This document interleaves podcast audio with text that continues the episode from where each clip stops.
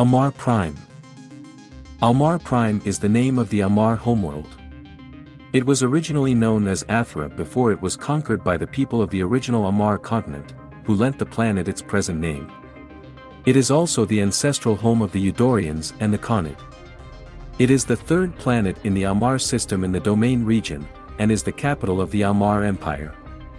Moons Amarr Prime has two moons, though they are not large enough to cause solar eclipses. Settlements Dam-Torsad, the planet's capital, is the largest city on the planet, sprawling for endless miles around. The true Amarr originated on the island bearing the same name.